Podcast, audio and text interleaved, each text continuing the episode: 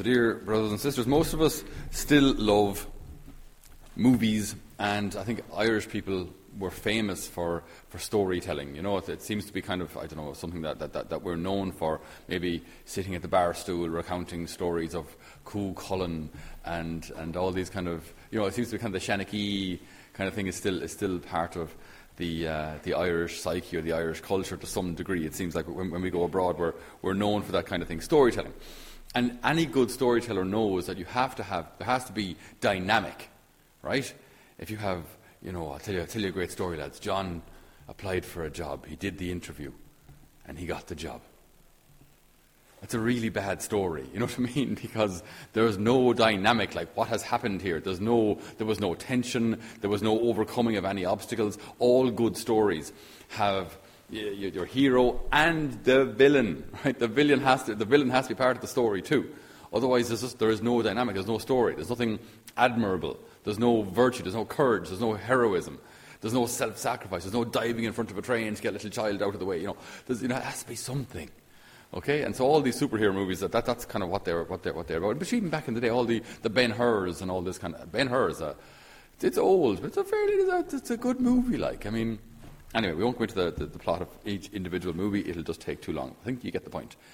In any movie, there has to be some sort of an obstacle, some sort of a difficulty to overcome.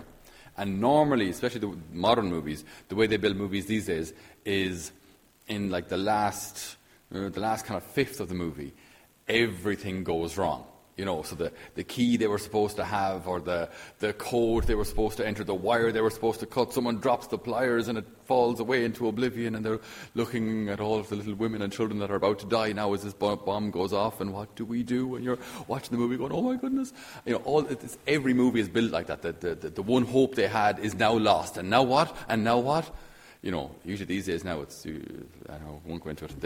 They throw in some woke character to save the world, but okay.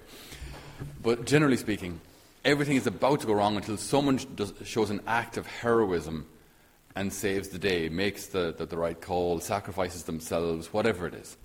But the point is, we find these stories interesting because in some way, they kind of reflect our lives. That every day we're overcoming difficulties, we're overcoming obstacles, we're overcoming not necessarily villains, but like we're overcoming problems, challenges, sadness, heaviness, rejection, disappointment. And that is the content of our faith, where our faith journey, or all of Scripture, has this constant battle in people between what God is calling them to and maybe their own kind of carnal desires or more base desires, what the Lord wants His people to be, but them constantly falling short, falling into idolatry, and then they get invaded and deported and so on. Or like Job today. Job, who's a man of great wealth, a man of great faith, a man with a large family, lots of camels, lots of sheep, big house, lots of property, all is good. Satan says to God, the only reason he's faithful to you is because he's blessed with such wealth. You take that wealth from him, and I guarantee you he will curse the day of his birth. And so that is what happens then. One messenger comes to Job and says, Job, there's been a terrible storm, your house has fallen. Another messenger comes immediately to say, your family have been killed. Another messenger comes to say, thieves have come and they've stolen all of your property. And then he's struck with a skin disease, making him fairly miserable. And so what does he write? Again, when we read the readings at Mass, you can't always give them the necessary drama, because it would sound a bit maybe vain to give them too much. But maybe you've had this experience, or maybe not. But listen to these words. Lying in bed, I wonder, when will it be day? And then once risen, I think, how slowly the evening comes. Restlessly, I fret until twilight falls. Is not man's life on earth nothing more than a pressing service? His time no more than just hired drudgery, like a slave sighing for the shade, or the workman with no thought but his wages. Months of delusion I have assigned to me, nothing for my own thoughts at night but grief. That's some fairly heavy going right there. That was our first reading. Louise obviously reads it nicely, but I mean, like, it's this guy is in the depths of close to despair, sadness at least. You know, he's in a bad place. He's in a bad place, and Scripture is very honest about the fact that this happens. So what Scripture never tells us is you follow the Lord and everything is plain sailing. That would be a nice message to have, and that some people have tried to kind of force the Christian message into that, you know, the kind of the prosperity gospel, follow the Lord and you'll be rich. Nice idea, but it's not really true. Now, following the Lord does make us more wealthy in some regards, in that living honestly and working hard, generally speaking, pays off. But it's too simple to say, just, you know, follow the Lord and you'll have nothing but blessings. Or you'll have nothing but good fortune in the eyes of the world. That's not true. Following the Lord, there will also be crosses in your life, and Scripture is very clear about that from the beginning, that good people, holy people, suffered, that they had their crosses to carry. So the difference isn't that we follow the Lord and we have no crosses. Now, a little caveat, there are certain crosses which, thankfully, if we follow the Lord, we should be able to avoid. Self-inflicted crosses. Like, you know, marital infidelity, which really hurts the family. I would hope that because we're Catholic, that happens a lot less amongst practicing Catholics.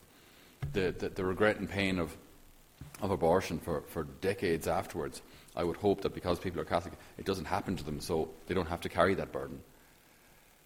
You know, so there are certain crosses that we can avoid because of our faith, but there are other crosses that will come our way, illness or the loss of our family. This will. Our parents will generally pass away before us. It's just the nature of things. So Scripture is never hides away from the fact that the cross is part of our lives. So where does our joy or our hope come from then? Because if life is just misery and we're just waiting for the day to end and then the day begins and how slowly night comes, you know, if that's our life, that's dangerous. That's a highway to depression. Then our psalm bursts in and says, "Praise the Lord who heals the brokenhearted." Praise the Lord who heals the brokenhearted. So the Lord recognizes our need, knows our heart, knows our need, and knows how to heal it. And the older I get now in my old age at the moment, I'm really convinced that the healing of the heart is far, far more important than the healing of the body. Because I remember back in the 90s, healing ministry was huge. There were all sorts of faith healers and people coming from abroad or faith healers here in Ireland. And there's nothing wrong with that ministry at all in the sense that if it's a God-given gift, work away. But healing the body without healing the heart, we've missed the point. Because, I mean, again, I've said this a few times, but when you see young people in the prime of their lives, like from 18 to 30, and the number one killer of young men at that age is suicide. Their bodies are healthy. Everything is working. Everything is as it should be. They have the whole futures ahead of them. The healthy body doesn't give them a will to live. So it's the healing of the heart which is far, far more important. On the other hand, if you have a heart that's whole, a heart that's full of love, a heart that looks forward to every day. You know, those wonderful little grannies who just kind of, with their little stoopeen and just a little beaming smile of them, you know, and they're just lovely. They're just lovely. They're lovely people to meet. They're lovely people to be with. I met one yesterday, and they're great people, like, you know, and they've all the stories, and they're really interested in you, and they care about you, and they talk to you, and they won't remember half the conversation in 20 minutes, so they'll ask you again.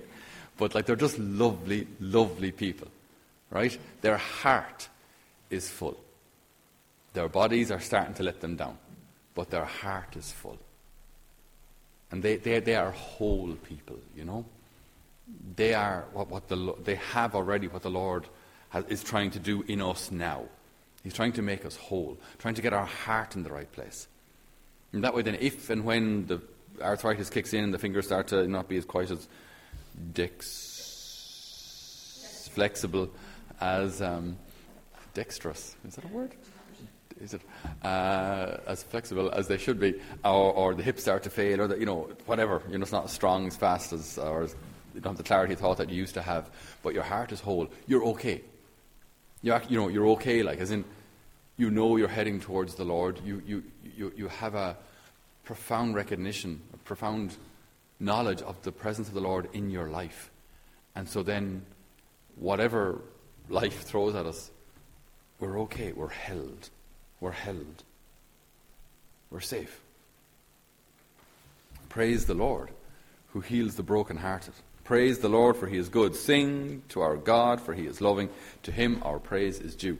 And if I could give one smidgen of advice, in our crosses, in our difficulty, and especially in any kind of heaviness or negativity, or maybe even 10 temptations towards depression or temptations towards anger, sadness, any of these things that separate us from him, praise is key. Knowing how, and I don't necessarily mean, not necessarily just in a kind of a charismatic way, but in our own hearts, say, Lord, I praise you and I thank you. I praise you and I thank you. Things are not as I would wish them to be. And I would really prefer that this situation wasn't like that, or this person wasn't like that, or this thing never happened. But I praise you, I praise you, I praise you. And if you can say that 4, 5, 10 times in a row, I promise you, you'll feel the light start to break into your heart. You'll feel the heart start to kind of lose that tension as we say, Jesus, I praise you, I praise you. And why is that important? Because what do you think you were created for? We were created to praise God. This is what we will do for all eternity. So learning how to do that now, in the storm, in the adversity, in the illness, is key to understanding the reason that we exist, to praise God. And so the more we can say that, we feel this healing come in, this light come in, this joy, this kind of, it's just a kind of a